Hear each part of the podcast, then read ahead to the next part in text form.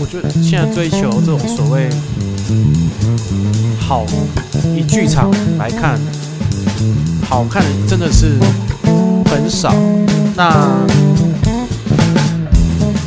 我们身处在这个圈子当中，就是带着这种恨铁不成钢的心情，然后一直在面对这件事情，总是觉得好像少了什么。好，大家都很辛苦啦，大家都很努力。我觉得现在就变成一种生命力。好，我们以前我们又回到到以前，就是说，我们看杨德昌电影好不好看？好看。好看，侯孝贤电影好不好看？李安早期的三部曲好不好看？他们那时候也没有钱。你看杨德昌拍这个《枯岭街少年杀人事件》，拍到一半没钱。OK，那好不好看？好看。到底发生什么事情？我觉我觉得有时候会，我反而是想做这种对比，就是说，好，你有时候看到不好看的作品，然后你愤怒了，然后很多人就说，那我就是钱不够啊，经费不足啊。以前的人经费更不足，更不够，才会有这种生命力。好，比如说《霸王别姬》，郑凯歌那个时候应该是很穷困的，很穷困啊。他那时候拍出了生命力。虽然我们后来他茁壮之后，张艺谋也是啊，张艺谋嘛，你看那个《黄对啊，活着黄土地那些黄土地是陈凯歌啊，黄土地是陈凯歌了，对，那张艺谋《大红灯笼高高挂》，活着那个他拍出这些经典的时候，都是他最困苦的时候，最有生命力的时候。你看英雄跟十面埋伏是什么垃圾东西？呃，是一种意境，没有服装做的非常漂亮，就是美术金碧辉煌。对，呃，金碧辉煌那个太恶了，但十面埋伏的服装真的好看，真的啊、真的啊、真的啊、真的好看。哎，我们要重新开场吗？还没，不要急嘛，你这你干嘛破我的梗？这 对不起，对不起，对不起。再来就是港片也是，嗯，都都呃都是可能在挤压的一个十十几天之后，变成出了一个经典。嗯比如说枪火啊，好，枪火二十一天嘛，然后 PTU 啊，PTU 也是。其实你知道《古惑仔》啊，《古惑仔》系列拍摄期间也不超过十天。但古惑仔我没有真的这么喜欢啦，像 PTU 或者是像枪火系列的，嗯就是杜琪峰的嘛。对杜琪峰系列就是说是真的很喜欢。就是说 PTU 跟枪，尤其是枪火是他那时候刚好是他在低潮的时候，那时候香港市道很萎靡的时候，他连那个开枪的那个子弹有没有、嗯都要数哦，不能超过。一发，因为他们就只能，他们就钱就只够这么多，只能开这几枪了。他们那时候在枪战的时候，因为银河印象，他那时候有后来有出一些就文献的时候，啊他们的林雪都特别讲，大家那时候都很节省。你现在看到结果，原因都是因为当时真的太没钱了。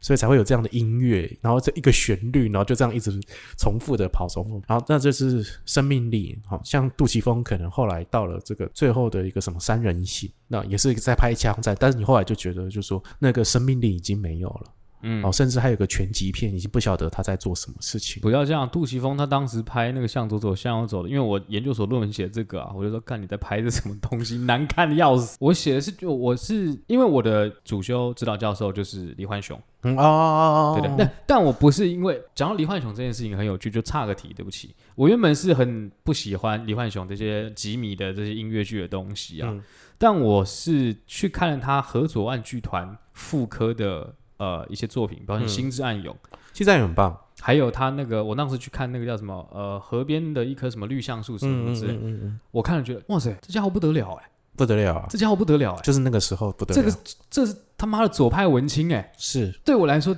这个黎焕雄很吸引我哎、嗯所以我觉得，嗯，我签他没有错，嗯而且大家都会说啊，你这个这样子的东西没有市场，哎，他可以活到现在，他了不起。某种程度上，我真的觉得，即便你可以说他他的戏都这样，他都很怎样怎样，可是嗯，不得不佩服他，他是真的很认真在做创作的人。他的有生命的时期的时，生命力的时期，你刚刚讲这些经典，他刚好也在滚石的时候上班。啊，他那时候还有兼着上班的时期，就是说你刚刚讲的什么《心之暗涌》这些这个呢，这个我有去看过，嗯，嗯就是在现场看过，对。就是他那个时期，对我来讲，他的分水岭就是到夜夜夜麻这个时候。啊，对，好，我们现在在讲是李焕雄，就是一个剧场一个很资深的一个导演，他的著名的方式就是用很写意的方式将故事兜拢起来。最近的很有名就是把吉米的地下铁向左走向右走呢写成很诗意的做成音乐剧，做成音乐剧。最有名的时候，以前的这个地下铁啊，陈绮贞还有演出。对，最早期的版本，后来是娃娃嘛，对。魏魏如萱，是。他早期的东西就是写一些很左派的东西，什么燃烧地图，他就是很喜欢就做这种经典文学，因为他们以前是创作社嘛，对然后魏英娟啊、这些，嗯我们刚刚讲像魏英娟呃老师，我们要他是老师辈的人，哦，他当当时他们是真的在那个时候的风格都非常的鲜明。对，像魏英娟，她就是色彩，这可能也影响她老公陈鸿一了哈。就是说她的色彩的运用，黎焕雄的柔和，呃，他把很多东西写意的柔和的起来。对，因为黎焕雄他是念中文系的，对他对，他对文字的掌握其实是很高的，对。只是某种程度上相对的入就是对观众的门槛稍微高一些。是，他是他是如此啊，这真的没有错。这样，我们好像现在在怀旧剧场历史，有没有？希望我们的各位听众可以去这个李焕雄他的这个最近是人力飞行剧团，大家都可以去尝试吉米系列的哈，暴雷哈，吉米系列都可以去尝试一下。我现在做个开场，现在才要开场，欢迎收听恰吉老罗的演员日常。大家好，我是老罗。那我们现在听到一个熟悉的声音，是来自于这个爱听不听的沙宣。Hello，大家好，我是爱听不听开车担当沙宣，耶、那沙宣呢，他是资深的剧场人，所以我们有时候在这跟他对谈的时候，就是常常会有时不时会聊到一些剧场的东西。那不知道听众会我的听众会不会对于就是我们刚刚讲的这些内容会有一些距离？如果觉得哎，我们还可以再多解释或者多讲什么，欢迎就是写讯息给或者寄信给我。就是剧场对我来讲，在我生命当中的前面二十年是一个很非常重要的一环。是对，那只是我当时也没有很活跃，我又臭屁又鸡巴，然后也就离开了，来到影视圈，然后就混得更差了，所以才会开这一台。对，没有最烂，只有更烂。哦，我真的就是这几年真的就是谷底还要谷底，还不想说哎、可以更低，今年应该最低，没有明年会更低。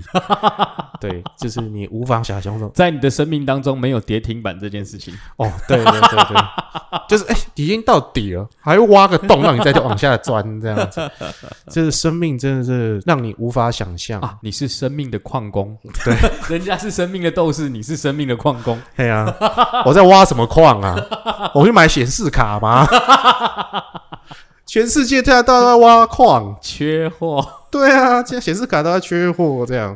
那我们今天很高兴请到沙宣再一次来到我们的这一台哈，大家也可以去听一下他的这个爱听不听啊？爱听不听哦，不不能这样的，没有，因为我们的 slogan 就是爱听不听随便啦。哦随便啦对，随便啦。好，那就大家就可以随便听一下。对，那他的频道非常的随性，我非常喜欢听他讲，听他们在讲漫画，他们可以就是那个灵异教师审美可以讲一集这样。真的，那神眉是我们小时候的回忆啊。嗯，审美跟《神剑闯江湖》是同期的。对，就是因为那时候 Jump 开始走到下，那时候《灌篮高手》已经要接近尾声，《七龙珠》也要尾声了，需要有一些新的作品。我记得连《航海王》都是比他们还要晚哦，都比审美还要再晚一对点哦。对个《航海王》的作者还有一段时间跑去《神剑闯江湖》的作者那边当助手。对现在大家讲漫画，一听大家就讲《航海王》嘛，但是他们讲的这个漫画没有很偏，但是就是有时代感。没有，其实我一直都没有很认真的看《航海王》，就我其实比较习惯叫《海贼王》啦。啊，对，因为他以前叫海贼最，早就是海大人的时候叫海贼王。麒，麟王一样嘛，对，后来叫奇魂，哦奇魂很中国哎，对，然后以前还有一个叫做魔力小马、哦后来变潮与虎，曹与虎，对对对对还有什么魔马戏团，现在叫傀儡马戏团，对对，你不是说小叮当跟哆啦 A 梦？那个好像不大，就是不太一样啦，不太一样，他们的更名的方式啦，对，对对，但是然后那个草莓百分百变一百分的草莓，啊，真的啊？对，啊，尼罗河女和王家文章，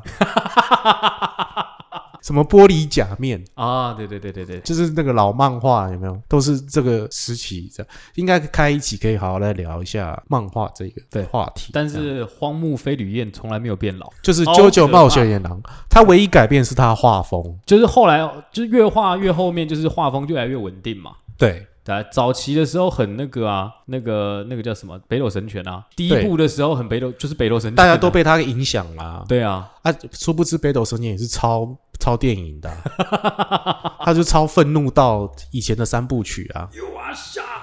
你最近都在干嘛？在疫情期间你都干嘛？看漫画。最近疫情期间，呃，比较多是看剧、打电动，嗯，然后就是录 podcast，然后之前上一集有讲到，就是呃有跟关，就是跟扑浪的扑友征稿，嗯，然后做就是类似线上的读剧和广播剧这样子的东西。你觉得演员在这样的一个静止的时间嗯可以做些什么？应该这样讲，我们可以跟听众分享一下，就是说在疫情期间，演员变成忽然如此的废，可以怎么度过？对我因为我们也不能在家工作嘛。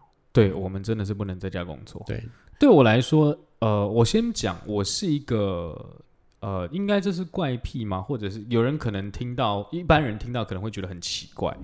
就是我是一个很喜欢跟镜子里面的自己讲话的人。嗯嗯，对，这不是怪癖，这是变态。嗯，OK，谢谢。嗯那我就对，因为我很喜欢。你是冰箱打开有两个老太婆在里面，没有啦，年轻的啦。阿姨嘛，对，我刚就是上一集讲的阿姨无双。对，对对对对对，我很喜欢跟镜子里面自己讲话，嗯然后呃，我这不是自恋的说啊，我好好看，不是，我是真的把镜子里面的那个自己当成一个对象。然后我会跟他对话，我会讲话，然后我会观察我在跟他对话的时候，他产生了什么变化。那你会爱上它吗？不会，不会，然后你会让它有另外一个形体，然后之后你会分离，呃，如果真的就是变成有这一对谈了。如果真的有这一天的话，我觉得我应该会蛮高兴的。那代表要么我疯了，嗯要么我有超能力。我觉得应该是疯了。疯了的话，那我就不用为了我的生计烦恼啦。哦，你你要烦恼的很凶哎、不用啊，也是哎那别人在烦恼了嘛？对啊，是别人就是精神病院啊，或者是家人啊，对啊，或我就可以不用管说我要住在什么地方，不用我就是在街上流浪啊，哦，好幸福哦。是吧？因为跟自己跟镜子里面对话，有时候它是对于很多也许是心理的层面或者是宗教层面来讲，它是一一种自我催眠或自我暗示的一个部分，嗯。或或者是一个方法。但其实对表演者来说，嗯这是一个非常好的练习啦。嗯，因为我们其实从大学的时候，大一的时候，老师就说：“哎，你可以去透过镜子观察自己。”呃，我其实印象很深刻，当时金世杰老师曾经有上我们的课，他其实就有跟我们提说，他所做在舞台上做的每一个动作，你都要清楚的意识到自己在干嘛，就是你要知道说我现在动了，为什么动？嗯包括我的小指头啊、我的眉头，为什么我讲话的时候会挑眉？嗯这些事情有些时候我们都是无意识的，对不对？嗯一般我们在生活中，我们可能做这些动作是无意识的，嗯就是你不知道为什么就做了，很奇怪。可是，在舞台上或者镜头前，特别是在镜头前面，因为它会放大，所以这些东西都会被观众解读成你是不是有其他的意义。那所以，我们透过镜子的观察，我们可以了解到，哎，我是不是什么时候不经意做了一个什么动作？那这个动作代表什么意思？所以我们可以用这样的方式来训练自己，要么是让自己把这些脏东西都抹干净，就有些时候人家说你表演很脏，我们可以透过这种方式把自己的表演修干净。嗯，另外一个就是让自己观察我身体的反应，嗯或者是我做什么表情，你能不能从镜子里面感受到这个情绪？嗯，比如说我今天想要做一个愤怒的感觉，我透过镜子看啊，我看你就不是很生气啊，嗯对，那对这种东西，你就身为一个演员，就需要把你自己的身上的每一个部分转化成你可以用的武器，所以需要练习。你在这个状态当中，你会不会看自己不顺眼？呃，会，但不会很常出现。什么时候你会出现说你看自己不顺眼？看自己不顺眼的时候，通常是你把生活中的情绪带进去的时候，就是比如说啊，干我真的很废，我他妈一事无成，我他妈就是个垃圾废物，干你夸小啊，嗯会有这种状态出现。可是比较多时候都是，比如说上完厕所在洗手的时候看，你现在在看什么？你想要干嘛？你现在在想什么？你这个脸是什么意思？或者是你是在解析自己，还是你在对镜子里面自己呛声？同时都有？嗯，然后那时候有穿衣服吗？呃，不一定，不一定。就这样看，然后又看着自己镜中的老二在那边晃什么？没有没有没有没有，镜子看不到啦，那不又不是全身镜，哦，你是你是说那种红色的，然后后面还有那个明星的那种镜子？不是啊，洗洗手台上面的，哦，你刷牙时会面对那种镜子，你刷牙用全身镜刷牙，你嗯，啊，你嗯的意思是这样吗？啊，对不起，是小的失敬。哎，你呢？裤子先穿起来，穿起来，喂，不要。啊好了好了，冷静一点，冷静一点。对我才刚穿上而已。不要再脱下来了。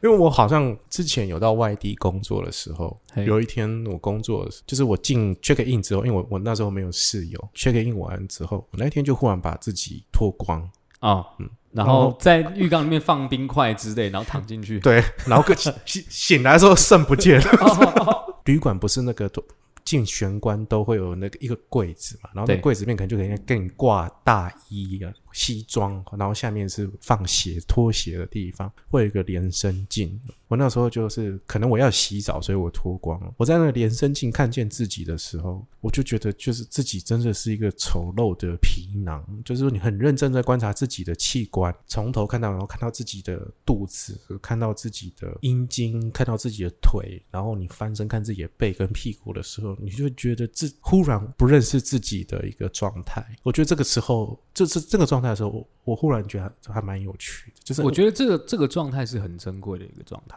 我我必须认真的讲，它是一个认珍贵的 moment，嗯。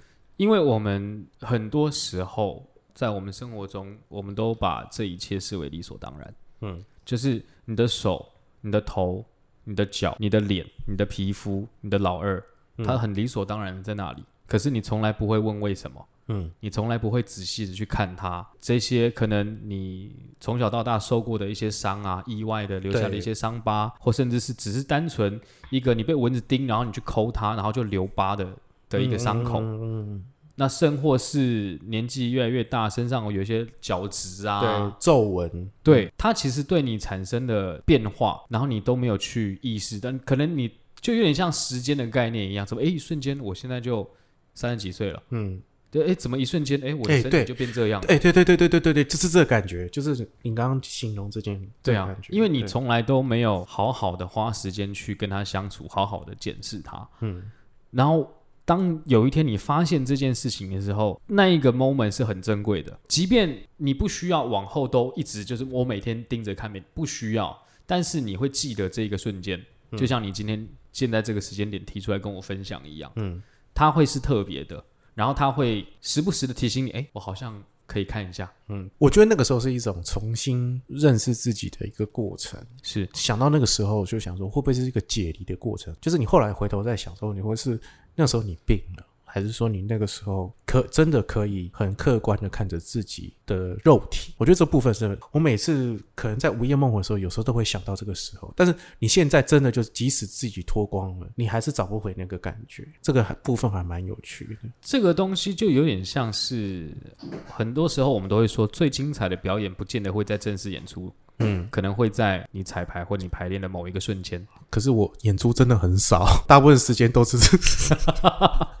但我意思是说，就是这种很珍贵的瞬间，是你经历过，然后你想要再重新把它找回来，它却再也回不来的对一个瞬间。对它总是在很不经意的时候，突然间才出现。没错没错，就是这个时候。对，当你意识到的时候，就要好好享受。你不用管说你是不是病了，在那个当下，你发现这件事情，就先接受，然后享受它。嗯，我觉得在自己没有感受到真的很不舒服的情况底下，我说身体跟生理上面都还好，因为我们都知道演员很容易产生的心理疾病，要么就是躁症或者是忧郁。或忧郁，嗯。这个很容易的，可能因为生活，或者是可能因为工作的形态，嗯，我们很容易有这样子的状况出不安。全感，对，那失眠啊这种东西，这是很很正常。平常。对，像刚刚讲，只要在我们的身体跟心理都觉得没有不舒服的情况底下发生了，就像你讲类似解离的这个状态，我觉得没有什么不好，因为我们一直都讲说演员要随时保持着第三只眼在背后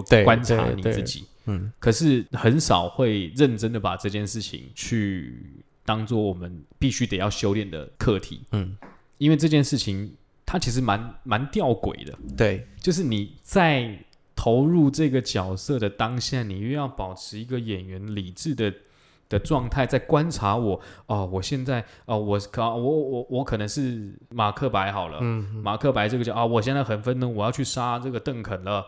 然后演员这演员的杨沙轩又觉得说，哎，等一下，我现在这个录的状态啊，我这个嗯拿到了姿态啊，我这个啊讲台词，它是一个很很错乱的状态，它是一个很分裂的状态。而且是高度的监控自己的状态，对，对，所以在这种高强度的工作方式底下生活，你怎么可能不遇到这种心理的症状出现？该怎么去面对这个心理忽然那个针如果跑掉的时候？有讨论到，就是我们其实一直都是处在一个很没有常态的状态，不稳定的状态。对，有时候就是没工作，这有时候这个没有工作也是真的不是你的问题。是对。就像现在，对，即使没有疫情，有时候也是有些工作就是没有找到你，或者是没有想到你。对于这个时候，你会有很多的沮丧，或者是怨怼，怨怼的时候，你觉得，因为你现在已经三十几岁了，就是我们之前有想讨论到，就是说，其实一个剧场演员或者这个一个演员，如果你今年三十三十三岁、三十五岁还在这里，就代表其实你应该就不会离开，尤其是剧场，这辈子会就是你会死在这里，因为你对他是如此的始终。这样子，你的数值跟你要面对的这些挫折就会更多，不会少，这些不会少。那你觉得你现在到现在这个阶段，你会怎么去面对这个怨怼，然后不让他跑掉？还是说你你有一段时间就是让他跑掉，然后就去嗑药啊、嫖妓啊，然后哦，这倒没有，这倒没有，因为没有钱呐、哦也对啊，很贵啊。然后割包皮啊，这个没关系。割包割包皮都不用钱啊，你当兵的时候割就不用钱，还可以赚价。啊，真的、哦，对啊，我看我不知道哎、你你去那种那个军医院有军证就可以啊。听说他们会发炎，所以不是、啊，因为你要站你你你回来你还要站哨啊，对啊，还要站哨，还要吵，还要大家一起的啊！你刚刚割哦，那红红的。对，就是你你那个针跑掉的时候，你会怎么去免？这就是我们所谓的数值嘛。对，我觉得剧场间还好像影视圈，可能很多人他本来不是演员，他可能一个行队，他就开始接拍了广告。是。那接拍广告完了之后，他可能就是案子越来越，因为大家都不认识他，可会觉得很新鲜，他就会一直接到案子。这会有碰到一个问题，第一个问题是他觉得这就是表演的全部，他会觉得表演很简单 啊这是一个部分，所以很多人 很多人就接到广告接的很顺顺顺风顺水的时候，觉得他很会表演，嗯。因为他接的很顺风顺水，但他不晓得可能这是在所有的表演当中，它只是其中一种表演方式而已。是对我们不要先就不去讨论鄙视链这个广告表演在哪一层，我们不讨论。因为广告它是完完全全福音商品跟业主的东西，所以你只要达到要求，然后甚至是超过他们想要的这个效果，嗯，那他的表演就是成功的，对，然后必须这这样讲。好，那这就数值嘛，这一个部分，另外一部分在于就是要怎么去面对你在等待的过程。我好像没有跟演员讨论过这个件事情。要怎么面对等待的过程哦？诶，因为你要想哦，你一定会有忘记的时候，对，然后也会有就是比淡季还要淡的时候，要看就是没工作的时候。对你我这种都可能已经是老屁股了，这样的就是觉得说啊，就没没有案子就没案子啊，就真的就是这样。有些新的新进的演员，或者是有一些可能刚接触表演这个这个领域的人，都会有一些落差。这个落差的调试其实很难，就像我们可能也花了十几二十年在调试这件事情。对，有有真的有些人就是无调试不过去，可能就离开，也有碰过自杀的，不少，而且不少。而且不少。各位听众，你们真的还想要当演员吗？呃，演员，你们所谓看到的所谓荧光幕前面的演员，并不是演员的全貌。对对而且这些荧光幕前的演员，他们之所以能够成功，他们一定也付出了很多辛劳的，嗯。呃，不管是训练也好，even 是现在的所谓网红或 YouTuber，、他嗯。们之所以能够成为网红，虽然不见得是他们表演能力很厉害，嗯但是他们背背后一定有很多关于呃可能操作啊，甚至是想这个文案啊，想企划等，他们一定都付出了比一般更多的努力，才能够达到这样子的程度嘛。对，那像哦酷炫就是那个频道叫做、啊我忘记、呃、酷炫叫做什么？对，反骨反骨。哦反骨有一天我看到酷炫的专访，他就是跟你讲说，他今年成功啊，是因为他们一直一直拍，然后对成功不成功，然后都一直拍，他算是一种聚气，聚到最后他就爆了，是他才走到这个现在这个阶段。就呃不是说，哎、我就靠一支片，然后嘿嘿嘿怎么样？不是，是他们真的累积了非常非常多的东西。就像呃，也是这这一两年爆红的，叫做“反正我很闲啊啊啊啊啊！啊！他们也从四年多四五年前就一直拍，对，一直拍，点阅率都很低。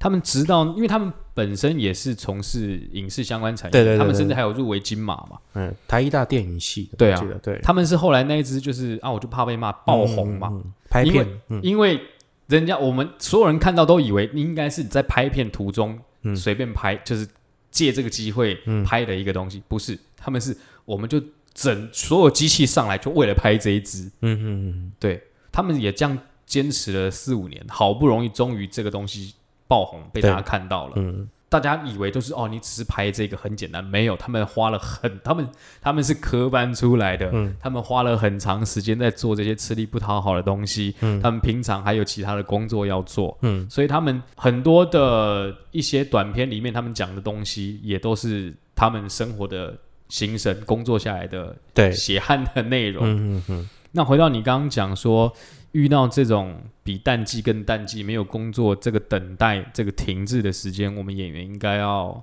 做些什么来调试？就如同现在疫情这样，我的理解是，就老生常谈啦，就是当你在很忙碌工作的时候，你会没有时间好好生活。嗯我所谓好好生活，指的不是你就是呃早睡早起，不是。嗯，所以好好生活是你有没有真的认真的，比如站在你们家阳台，嗯或站在公园的某一角，在那边看这个城市，看这些来来往往的人。嗯，或者是看今天天上的云飘到哪里去。我印象很深刻是，呃，因为我小时候，我爸妈因为他们离离婚分居的关系，因为你的关系吗？还是说呃，哦我你这么坏啊我我担心，我我搞不搞不好也是这样。反正就是因为小学下课，呃，我那时候小一吧，嗯小一上学期而已。然后爸妈都要工作，所以他们要来接我的时间其实不固定。嗯，我印象很深刻，有一天就是我放学，因为小学都放学比较早嘛，对，大概四三四点放学。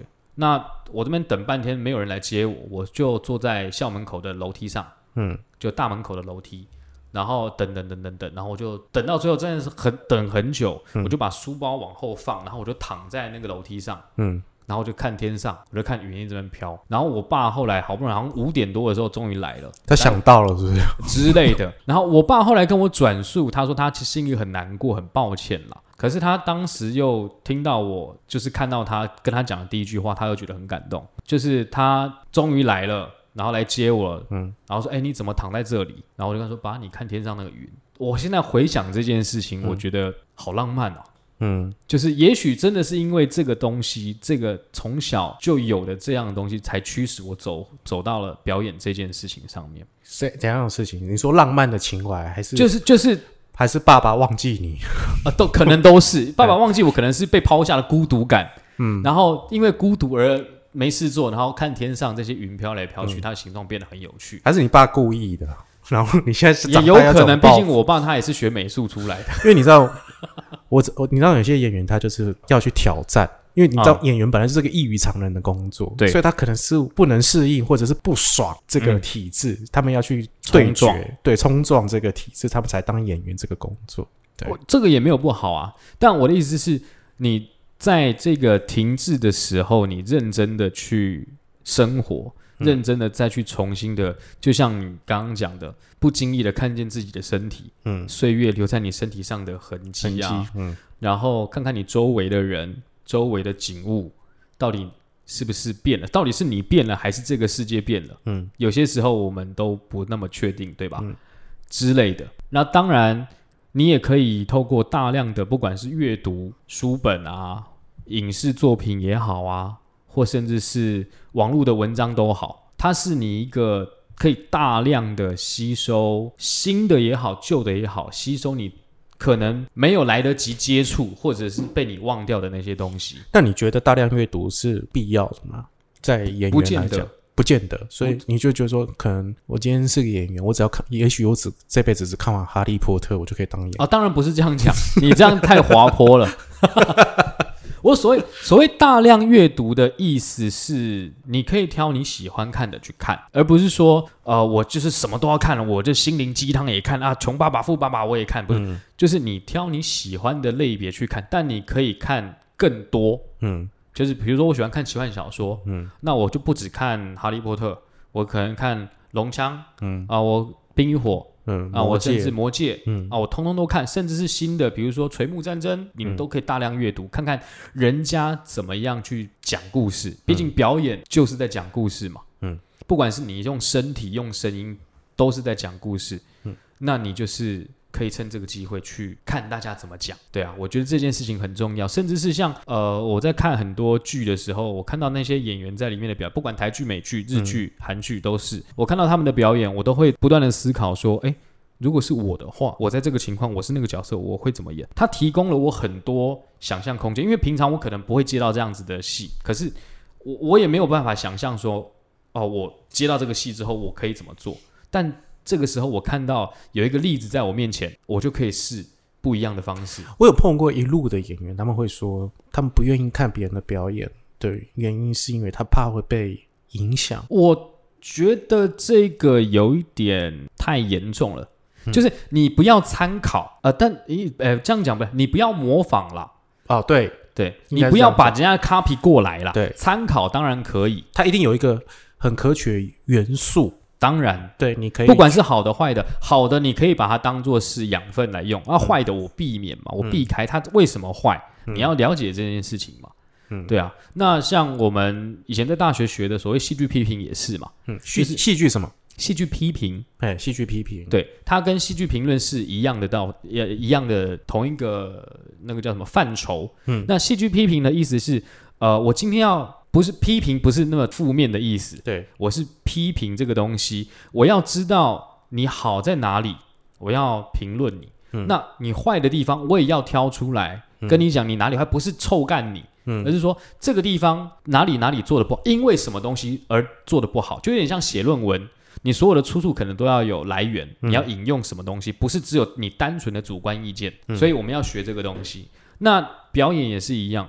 今天我看了一个，比如说好《火神的眼泪》，比如我很喜欢马里奥的表演，嗯，我觉得他的表演很棒，嗯。那好的，我把它学起来。他这个很自然的说话的方式，他身为一个小队长的这个这个上司对下属的态度，啊，我可以把它就是融在自己的表演里面。也许当哪一天我接到。类似的角色的时候，它可以成为我的借鉴。嗯，但不好的地方，我也可以尽量就不要，我就不要。比如说有一些有一些演员啊，咬字呃，绝大多数的演员啊，咬字很不清楚的这件事情啊，嗯嗯，对我就尽量避掉嘛。嗯，你就是很不在乎的这样泡别人，就用这种很平静的口吻在讲干你娘一样。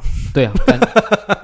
干 林鸟，干你娘要讲的好听也是不容易，也是不容易。没有啦，我觉得讲到这件事情有点岔题，但我想要提一下，就是中文是一个非常需要靠文字的的一种语言。对，那你看像日语啊，像英语啊，像韩语。他们的电视节目在播出的时候，他们都不会上字幕的，嗯，但是中文却要，为什么？因为它本身就在于说有呃一字多音或一音多字之类这样子的方这样子的问题。可是呢，我们小的时候八点档也是没有字幕的，有吧？黄色的啊，但那个那个没有有的没有。黄色那个也是手写的嘛，那个都会后面起来，其实也有一段时间是没有方向是反的，啊，对对，是是从右到左嘛，对啊，对。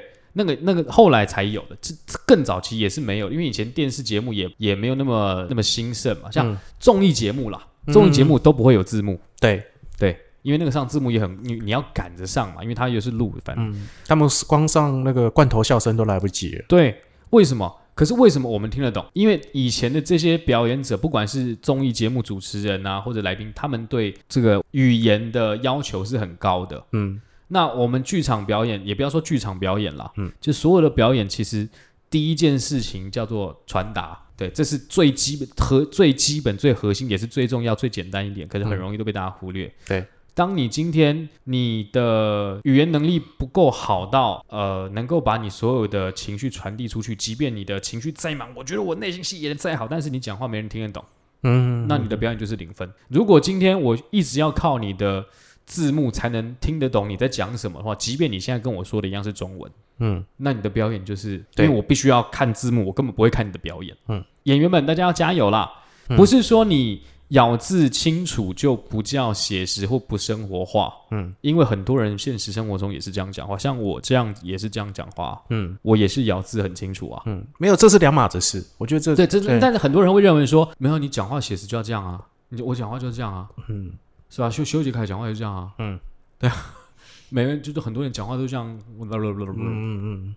很奇怪啊。对，就是说你传达的清楚，跟你的咬字不是这么大的关系。对，，特别是因为最近呃，因为大家如果常看 YouTube 的话，GQ 台湾哦，他们嗯有自己开一个这个频频道道，嗯他们都会翻译很多国外的那个呃访谈影片，像对呃有一些是什么讲讲什么呃，比如电影。说电影啊，嗯。比如摄影师啊、灯光师啊，嗯。有一个是那个叫口音，就是口音还是咬字的这个呃训练师，他一种表演指导。表演指导，嗯。口音的口音指导，嗯。他会跟你讲说每一个不同地区的口音，比如说波士顿的口音、嗯。纽约的口音、英国哪里的口音、哪个地方的口音，嗯他们的咬字母音从哪里出来？是啊还是嗯。呃、嗯还是嗯。呃？嗯不一样，他会很仔细跟你讲这件事情。嗯人家的表演在雕这件事情，嗯嗯嗯，那我们自己演员是不是就要有自觉做这件事？就像色戒那个梁朝伟，他是找樊光耀对就去修他的南方国语。对，嗯然后那个呃，汤唯是那个朱鸿章嘛，嗯，汤唯之后，他们两个就这样。我我觉得这件事情很重要的地方是在于，因为其实台湾很早期的时候，就是你要说好，比如说李立群啊，他们这些人，包含嗯。其实像、呃许孝顺啊、彭佳佳啊、嗯。台志源这些人，他们的可能因为眷村的关系，或者是因为跑秀场的关系，所以他们为了效果，所以他们会学很多口音。嗯。不管是比如说什么湖南腔啊、四川话、啊，甚至到现在我们讲说什么台中腔啊、嗯。鹿港腔啊、呃台南腔，对，嗯。台南，腔、宜兰腔，我们现在都把它很简化了，就是你、嗯。哈、吼。嗯那我觉得孤味有一点蛮有趣的地方是，它里面有把台南腔稍微做出来。嗯洪都拉斯他讲说，就是叫那个淑芳阿姨的时候，他叫那个阿 Z，嗯他不叫阿 G，，他叫嗯阿 Z。我印象中，洪都拉斯他平常讲类似的台词，应该都讲阿 G 啊，嗯阿季啊，你麦阿内啦。嗯但他在里面讲 Z 啊，嗯利麦阿内，就这件事情，我觉得就至少感受得出来，在这件事情上，他们有在用心。对，对，而不是单纯只是就是啊，就是啊什么真来挤啊的，嗯，不是只是这样，就是套一个在台南的一个一个地方而已，但他他至少你要接地气啦。对你真的有稍微让大家至少台南人啊，对我们是这样讲话的，嗯，那个距离感就拉更近了。对，那包含像比如说海口海口腔啊，它的腔调就比较不一样嘛。那这件事情台语会比较需要被要求，嗯，那中文或华语国语就还好。嗯，对嗯嗯嗯但是的确，他们还会有一个东西，就是呃所谓的身份地位的问题。嗯，对，这包含像呃英国的呃英式美语的的口音，语，嗯对他们也会，比如说就是怎么样的口音可可以显现你的什么啊？应该有一个那个口音的表演指导，他曾经说过说。语言呐、口音其实不是受到地域影响，嗯它其实会受到你的文化跟你的教育程度影响。嗯，所以你怎么说话，其实就代表了你这个人他的成长背景、他的学历高低以及他的生活状况。嗯，所以这件事情，很多的表演者其实都会忘记，对，这是真的。或者是把它很简略的哦，就是把它简化成就啊讲台湾国语、啊，台湾国语你都会觉得就是啊这真卡郎，嗯，对不对？所以你看，演员连连在疫情的时候都无法闲下来耶。没有，我觉得这是职业病，你停不下来。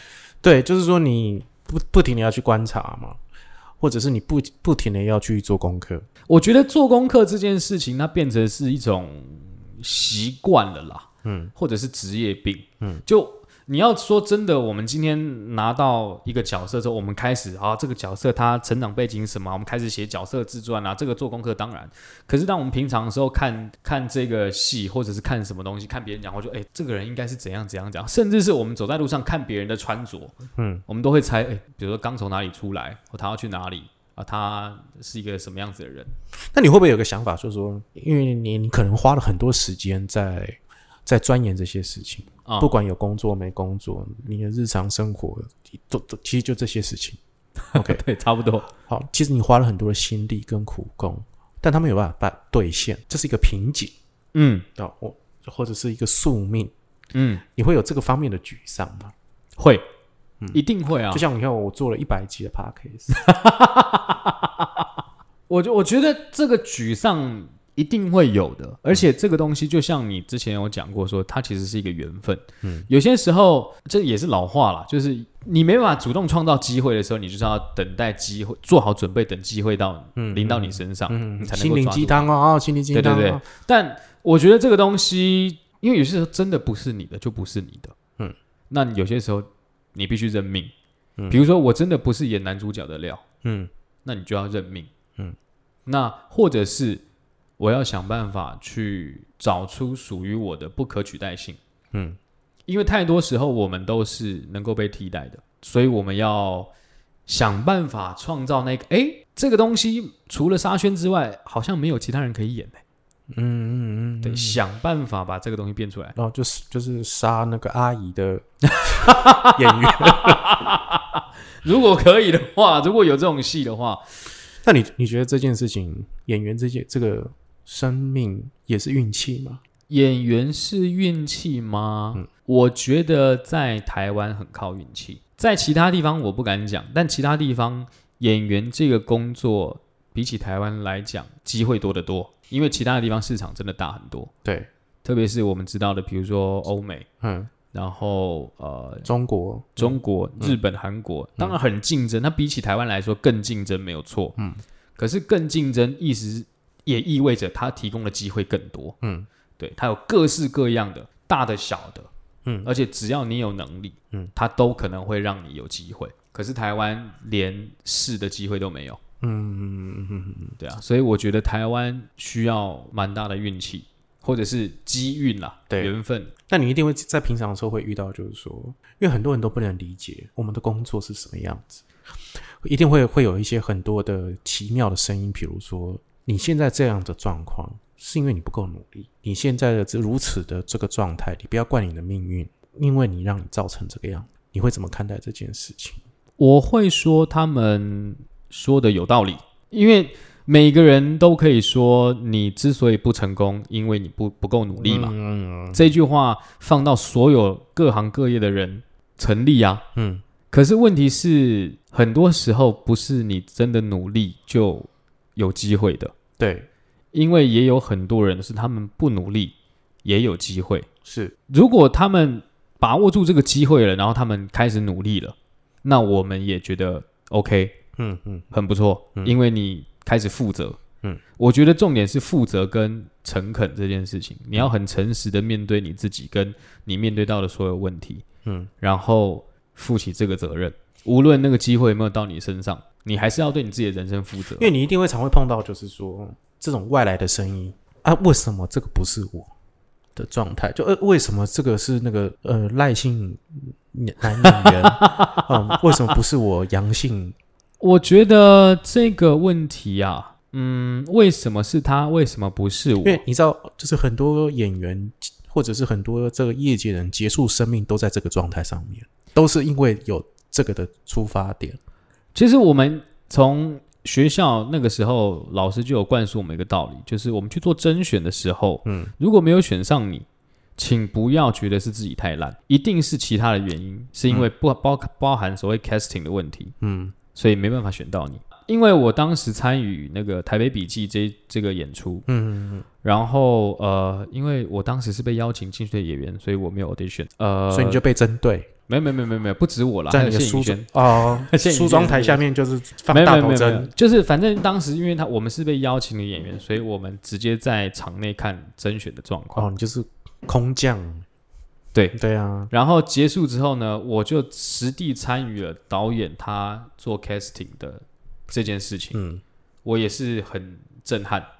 他就直接讲说，拿所有演员的照片，然后一个一个排在每一个角色上面。嗯嗯，这个呃，这个形象，这个演员跟这个角色形象，嗯，我觉得比较合，那我就先这几个先留留下来。嗯表演能力几乎能够来到这个甄选的会场的表演能力都差不多，不会真的有太大的强弱之别，因为还是有比如第一关、第二关这样子。那都你已经都来到最后一关的复试了，基本上你的表演能力不会有太大的问题，只是现在看怎么配嘛。演员的外形怎么样配会是最好的状态，最符合导演心里所想的状态。那也不是说一定是男的帅，女的美，嗯有时候包含身高、包含身材、包含外形、气质都很有可能。所以最后的结果，呃，可能是谁谁可能是好老罗你你入选我落选，但结果可能只是因为你的胡子比较浓密，嗯嗯，而、我的胡子就留不长。就是看不顺眼或看得顺眼的问题。啊，对，或者是他有没有观众缘之类这样的状态，那是不是你真的不好？不见得。嗯可是久而久之，这种次数多了，你就会质疑自己是不是真的不好。嗯嗯那这时候很容易就会走走歪路，或者是所谓走火入魔了。嗯嗯，就是真的会质疑自己，然后可能会觉得自己就是天理不容，很烂，烂到掉渣，连连连屎都不如的状态。嗯嗯这个一定都有，只是你怎么？过去的？我没有过啊。哦，你到现在还是觉得啊 很烂，啊都是他，对啊，我要我要杀他。没有没有没有没有，不会这样。我就我我就烂，嗯我他妈就烂，嗯我 我真的烂到烂烂烂到渣了。嗯，另外一个角度想，就是我都这么烂了，还有机会还有戏可以演，代表别人还可以在我身上看到一些些有用的地方。就是烂的特质嘛。没有嘛？就像我们说，呃，比如说我是废，就是我常常讲说我是废柴嘛，嗯呃，柴还是可以拿来烧的嘛，嗯，烧了可以干嘛？可以取暖嘛，可以拿来煮豆浆嘛，嗯古早味豆浆有一点那个那个，柴的味道，对对对对，炭的味道，对对，那个喝起来就香嘛。如果我的表演能够这出戏多一点点这个焦香味，功德圆满。这好像也就是另外一个角度的勉励自己，其实蛮消极的，或者是你你必须这样才可以过得去。因为很多时候你知道，你你真的没有能力去像堂吉诃德一样跟整个世界对干。这真的很太难了，真的你太难了。你没有办，而且堂吉诃德他他家里是还有一点钱呢、啊，他是没落贵族啊，对，他家还是是有个庄园的啊。还有个遗产啦，可以他有让你拜。对啊，他还可以找个那个仆从那个 Sanchez 嘛，嗯，对啊，他有被动式收入。对他有被动式收入啊。我们真的没有办法像像唐吉诃德这样义无反顾的跟整个世界对干，没有，我其实我我我其实也要问，就是说你如何跟你的心魔对抗？跟心魔对抗啊。我觉得在我的身，至少在我的身上，我觉得不能说对抗，因为跟他共生？对，癌细胞。我觉得类似这感觉的是这样，嗯因为对你要对抗的对象是你自己，你怎么对抗都赢不了，嗯，因为他就是你，你要怎么打败他？打败他，你自己也毁了。那所以才就很多人就是结束生命嘛。对，对，那我必须得说，其实这也是我大概这几年、这这两三年来开始真的认识到一个一件事情，就是说，我们以往都会希望自己在外面都是呃跟大家相处舒舒服服的啊、嗯你你好，我也好啊，大家都是好朋友，嗯，然后。自己心里可能会有一些很黑暗的想法，嗯你会想尽办法不要让它出现，你会压着它。那因为你会害怕这个东西可能会伤害到别人，伤害到你自己，甚至是会让你觉得我是不是有病，嗯所以你把这件事情一直关关在心里面。但这件事情时间久了，它会真的让你生病。嗯我当时有一个朋友，他跟我讲说，你要意识到你心里面住着一头狮子，但你用一个笼子把它关起来，嗯。即便那头狮子一开始在非洲草原上面，它可以很恣意的驰骋奔驰去猎杀它所有看到想要的猎物，嗯，可是当它今天被笼子关起来了，关久了，它就像动物园的狮子一样，每个都死气死气沉沉的、病恹恹的，它再也不可能有机会去草原上奔驰，所以你时不时的要打开那个笼子，让它出来，让它跑一跑，嗯。让它恢复活力。你不可能永远把它关关到死，所以我会觉得承认这件事情存在在你身上，嗯，存在这个心魔它存在嗯嗯是很重要的一件事情。就是解决问题的第一步是你要承认问题存在嘛。嗯。那你今天要推荐什么电影？推荐什么电影？嗯呃，我其实当时你跟我问问这个问题的时候，我其实想了蛮多的啦，但嗯我后来决定推荐悄悄告诉他阿莫多瓦。阿莫多瓦。哦，这很久的片子。嗯。很久吗？蛮久的嗯。蛮久的。对了，蛮久的。对。但因为它里面其实是两条线嘛，嗯，一条是那个呃斗牛士的那个她的男朋友，对，就是斗牛士因为在意外，就是斗牛的过程出意外，然后嗯就变成植物人。嗯，那另外一个是他在医院里面认识的一个看护。对看护啊，或者是一个男护士吧？他呃是治疗或者是物理治疗师，嗯。因为他他的病人是一个舞者，嗯。女女舞者，然后呃昏迷，嗯。醒不过来。但这个男护士很爱慕这个昏迷的女舞者。嗯。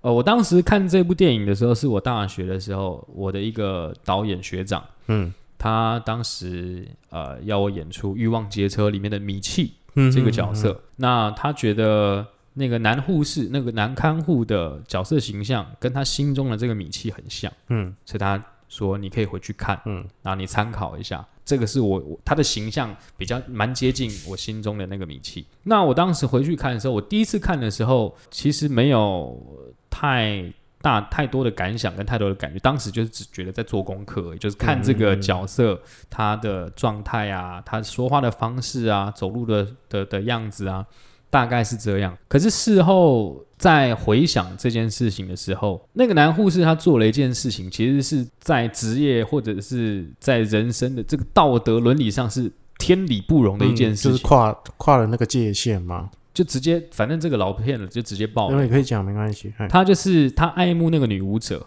嗯。所以他这女舞者是被判断出来她是植物人，她是植物人的，对，那她就是一直长期的照顾这个这个男主角，就是照照顾这个女舞者，就跟他有了情愫。